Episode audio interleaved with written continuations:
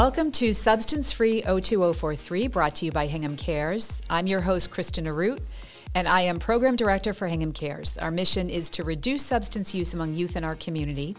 We want kids to make healthy choices around drugs and alcohol, so we provide information to young people, parents, and the community as a whole about the risks associated with teen use of substances. With us today are three students from Hingham High School. Sarah Holler, Rachel O'Connor, and John Jenkins are all involved with the SADD program. For those who are unfamiliar with it, SADD stands for Students Against Destructive Decisions.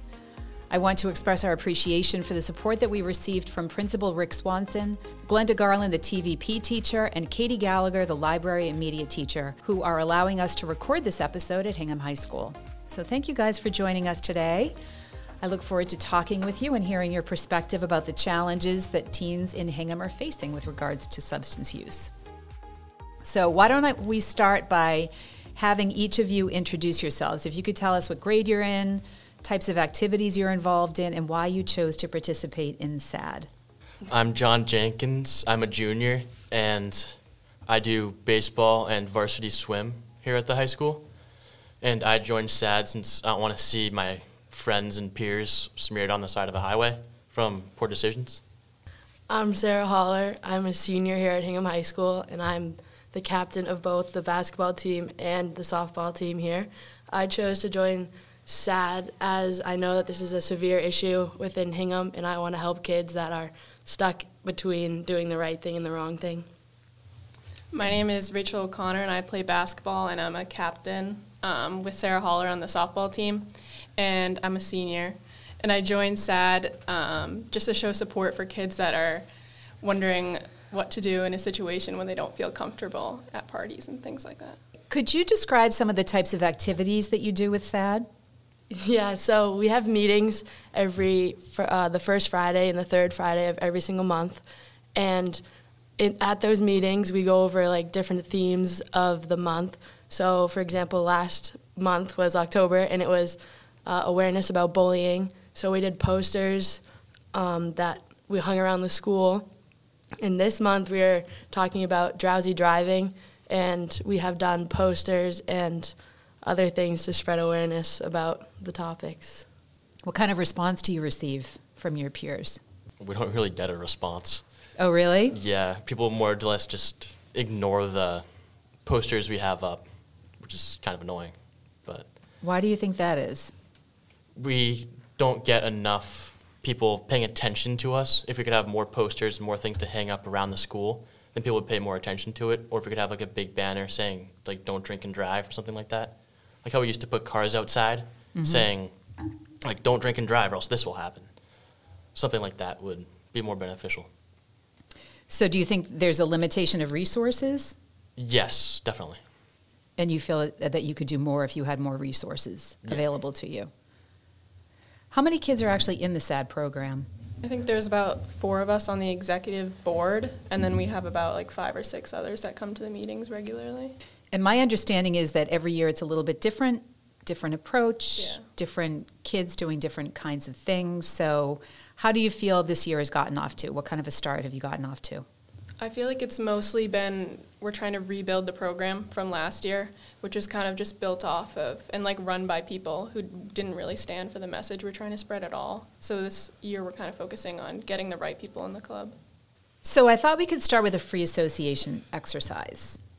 I'm going to say the name of a substance, and I would love for you to say the first word or the first few words that come to mind. Anything that jumps into your head. We're in school, this isn't a test, there are no wrong answers. It's just whatever comes to mind. It doesn't matter if all of you chime in, one of you chimes in, two of you chime in. It, wh- whoever wants to just blurt something out. Okay, ready? Nicotine. Addictive. Vape. You took my answer. You have three more turns, Sarah, so don't worry about it. Okay, ready? Alcohol. Drunk driving crashes. All right, here's another one. Ready? Sarah, this is for This you. is all me. Opioids. Drugs. Narcos, the TV show. what? All right, last one. Ready? Sarah, this is your final chance. you got Whatever, whatever comes to your mind. You got this. Nothing. Right. Rachel and John, you have to hold back just a minute. Okay, okay, okay. Just, Awkward just sit back, give her time, give her room. No, no, you go first. All right. Marijuana. Smoking. Pothead. Green. Okay. Came to my mind. Uh, all right, so I've got a bunch of questions for you. I'm just going to throw them out there. Any of you can answer them. Feel free to chime in with your thoughts. We learn a lot about teen substance use from the Youth Risk Behavior Survey that Mrs. Beatty administers. Everything from alcohol to nicotine to prescription drugs. In your opinion, what are some of the reasons kids start using substances? If they're depressed. Yeah, I was just gonna say like as a distraction. I think a lot of it is like peer pressure from friends and just seeing what other people are doing around you kind of pushes you into doing the same thing, trying to fit in. That's fabulous. I had a couple of things here. Do you think it's to deal with stress on some level? Yeah. Definitely, no yeah. doubt. Out of curiosity? Just want to try it to see what just it's to see like? what it's like. Yeah.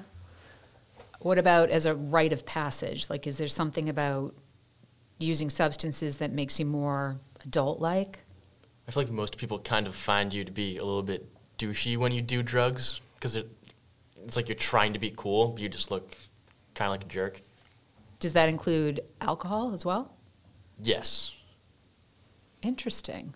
Anything else you guys want to add to that question? I think it like mostly depends upon the people you hang around with, because there are certain people that wouldn't really care what you're doing, and others who are thinking like you won't fit in if you don't do exactly what we're doing. so. That whole concept of peer pressure. Yeah. Mm-hmm. Do you think that COVID has had an impact on youth substance use over the past two years? I think it's had an effect on like mental health, which kind of goes hand in hand with substance abuse. I think COVID has definitely made it easier to be able to access these types of things. In what way? In what way? When you're wearing a mask, it's harder for people to realize how old you are. And so it's easier for kids to say that, to lie and say that they're 18. And then stores will just sell it to them. Interesting. I hadn't thought of that. So, again, going back to the Youth Risk Behavior Survey that you guys are familiar with, uh, we know that binge drinking and drinking in people's homes are both pretty problematic things.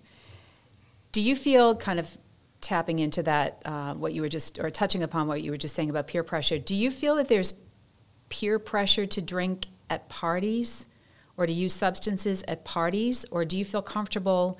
And maybe, like you said, maybe it, it really depends on who you're hanging out with. But do you feel as though you can go to a party on, a, on the weekend and not engage in substance use?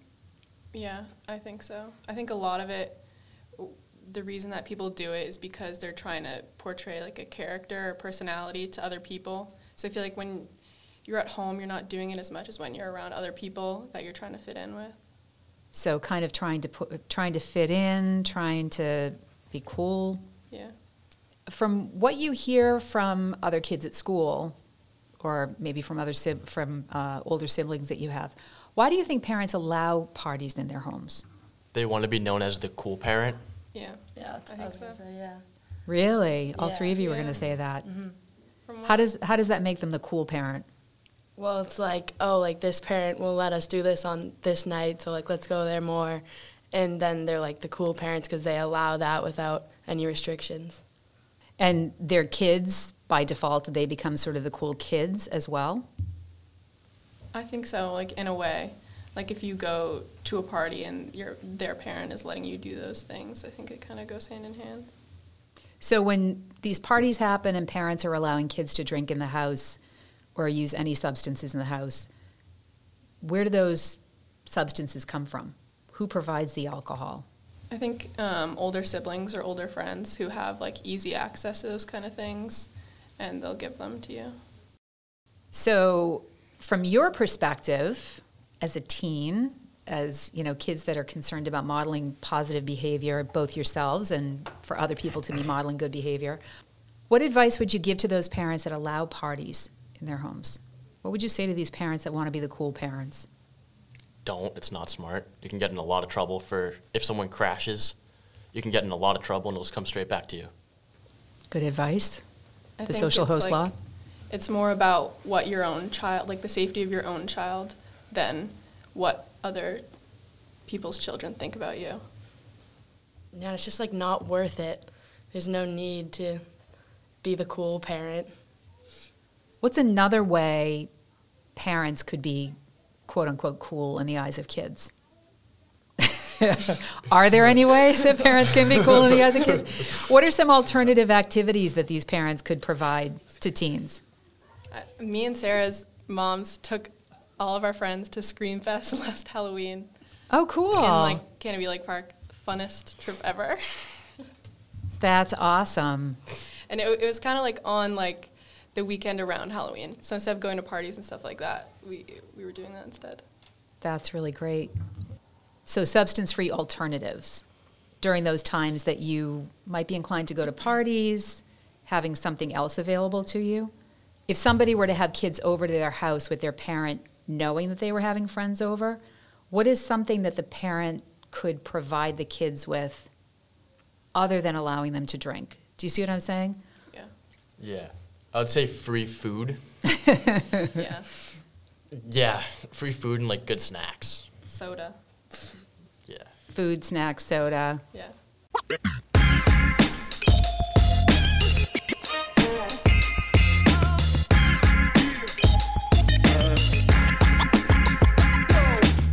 According to the Youth Risk Behavior Survey, 60% of 11th graders say that they have not had a drink of alcohol apart from like communion or something like that.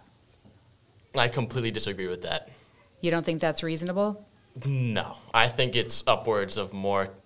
60% of kids have drinking or gone to parties and drinking. Interesting. What do you think, Yeah. Sarah I and Rachel? Like Sixty percent maybe don't like get drunk on a regular basis or drink at parties, but I feel like a lot of people of our age have tried it and things like that, but they don't do it regularly. Okay, interesting. So you're creating that distinction between the two categories. So for the kids who don't drink or do it really super infrequently, why do you think those kids choose not to drink and go to parties? Well, personally, I don't do it because I know I have so much to lose. I'm a two sport captain, and I uh, have like want to have a good future. So I personally don't do it because I have so much to lose. That's a great answer. Um, again, I think it's like about who you surround yourself with. Like I have a lot of friends that will support me no matter like what I do, and I always feel comfortable like not having to fit in and give in to peer pressure. Great. So having those honest relationships, people Yeah. that are true friends who support you regardless. Marijuana is a pretty new substance. And now that it's been legalized, we're seeing its use increasing among young people. Many people, including kids and adults, don't consider it harmful. What are your thoughts on that? It's been scientifically proven to be harmful. It kills brain stems, and being in high school, your brain's still growing, and doing that can limit your brain growth. I think it's too early to see new substances like vapes or like marijuana to see what like the extreme long-term effects of that are. So at this point, people may think that it's like not as harmful as we might find it to be later on. John, just out of curiosity, where did you get that information? I've seen it consistently with multiple sources and science. Even on the CDC, it says that if marijuana hurts brain growth, and it's scientifically proven that it slowly kills brain cells. That's great. Did you seek that information out on your own, or is this through doing stuff with SADD? I had a heavy debate this summer with a lifeguard, and I went onto the CDC to prove it to him, and I was right. So you did your own research. Yeah, since I was a lifeguard, and we both got into a debate for like two days straight, and I pulled that out of my pocket, and I won the debate. So let me guess, you are an aspiring attorney, perhaps? Not really, no. I more want to go into the medical field. Oh, no kidding. Okay. That's great. So this ties, I mean, this ties really nicely into what your your future goals are. Yeah. Understanding how the body works, how the brain works. So what's your understanding? I'm totally putting you on the spot. What's your understanding of when the brain is fully developed? It's around 26 to 28 for your average male, and then I'm pretty sure for your average female, it's 24 to 26. So, being in high school, you're around 15 to 19. You don't really have that much like brain function. More likely to engage in risky behavior? Yes, ve- very much. Yeah, so brain development is absolutely key. Do you think, just sort of in your own opinion, I don't know if you've had conversations with adults about this or your parents, do you think that adults understand just that sort of little bit of scientific information about brain development? Just something as basic as the brain is not fully developed until mid to late 20s. Do you think most adults know that? Probably not. I'm, I'm guessing they don't. Yeah, I agree. And I think that's probably one of the reasons why parents allow kids to use substances when they're in high school because they don't fully understand what the impact is on the brain, the developing brain. Because obviously, parents don't want their kids to engage in risky behavior and do dangerous things. All right, so I have another question for you. It's a yes or no question. Tell me if you agree with this statement. Actually, let's call it a true or false question. So say either true or false. If a substance is legal, does that mean that it's not harmful? No. No. False. False. so making a substance legal doesn't necessarily mean that it's not harmful. Yeah. Like Yeah. vaping is legal. Is vaping harmful? Very much. Yes. Nicotine is legal. Is that harmful? Yeah. Yes. Alcohol is legal. Is it harmful? Yes. Yes. Uh, marijuana is legal. Is it harmful? Yes. Opioids are legal and they're prescribed by physicians. Does that mean they're safe under all circumstances? Not No, under all not- yeah, circumstances. not If they're all. used by someone that's not prescribed, or if they're past their expiration date, and then they're harmful. But if they're used during the prescribed date and it's used by the person that it was given to, then it's perfectly fine. I still think there are some drugs like painkillers that aren't safe for certain people. Like they can get addicted to those super easily, and I think that's like a huge problem. And even doctors can prescribe that just to make more money, things like that. That's a good point. And we're learning an awful lot about the opioid epidemic and the impact that it's had on people in their lives. Certainly, a lot of people are struggling and going into treatment, and Yeah. um, yeah, so that's an excellent point. So, I'm curious to know all three of you play sports. Do you think that kids who play sports are more or less inclined to use substances, and why? I think it depends if there's if that certain team is throwing a party or not. Like if you have the cool parent there, then you'll feel more inclined to party and drink or do drugs with them. But if it's what the parent should be doing and not doing giving out alcohol or giving out drugs, then there's no inclination at all since there's a thing at the high school where if you do drugs or drink and you get caught, you're suspended for half your season. So, again, we come back to parents modeling good behavior. Mm-hmm. I think like sports at Hingham High School especially is like the main way that people make friends and create friend groups and I think it's like all dependent on like which sport and which friend group you're like most i- included in and I think like if you have more friends you're more likely to end up at like a party where some of that stuff happens. We all know that people still do things even though they know those things might be risky. Okay? So, not wearing sunscreen, that's risky behavior. People still do it even though it's risky. As a coalition, Hingham Cares, we work to prevent substance use in teens because we know how risky it is. We know how dangerous it is. We know what the pitfalls are. And we've talked about some of those um, here today. I'd love to get your opinion on some of the ways that we can help create an awareness of risk among the teen population. Okay, so what's the best way for us to message? On a scale of one to five, here's where it gets challenging. Ready? On a scale of one to five, with five being the best or most impactful approach, so one, eh, not so much, five, yes, that would have an impact. How would you rate the following activities? One to five. Five is best. Five is best. Okay. One, not so much. Hearing a speaker talk about the science behind the dangers of substance use. A two. A two. Oh, I'd uh, like yeah, four or say five. four or five. Okay. Really? So it resonates with the two of you, not so much Yeah. with John. No. Like impact speeches are more resonation like. You're jumping ahead. That was my next one. All right, ready? We already know John's answer to this. Hearing someone talk about their own personal experiences with substance use and addiction. Five. Five. Yeah. Yeah, a five. Five? Okay, unanimous.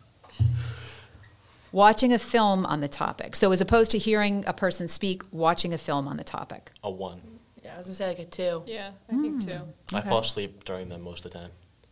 Learning about substances and addiction in class. About a three. Yeah, like a three. Yeah, three. Three? Okay, cool. Teaching your parents ways to address the subject with you. So if we were to teach your parents about different things, ways to have conversations with you guys, how impactful do you think that would be? 2.7. Yeah, like Ooh, okay. three. Three or four. Three point five. Wow, we're getting into decimals now. okay. All right. Lastly, providing teens with alternative forms of entertainment on the weekends. If we as Hingham Cares were to do that, so we talked earlier about parents doing that for their kids. What if we as Hingham Cares, which is something that we're actually just starting to do, were to provide teens with alternatives on the weekends, substance free entertainment? Four. Yeah, like a four. Yeah, I'd say about a four. Okay, so we're going to see you at Mass Movement then? Yeah. yeah. And then pottery. Everyone's going to do pottery in Oh, that sounds December. fun. We love pottery. Do you? Yeah. You have to come to the pottery class Oh, we'll be there. because then you'll have something that you can give for Christmas. Oh. Is it like painting or is it like making? It's just going to be painting it. Okay, good. Yes, so she'll have some pieces made available you can choose Will it from. be for free? All of it's for free. Oh. Yes. Yeah. I neglected to mention I'll be there. providing teens with free alternative forms of entertainment.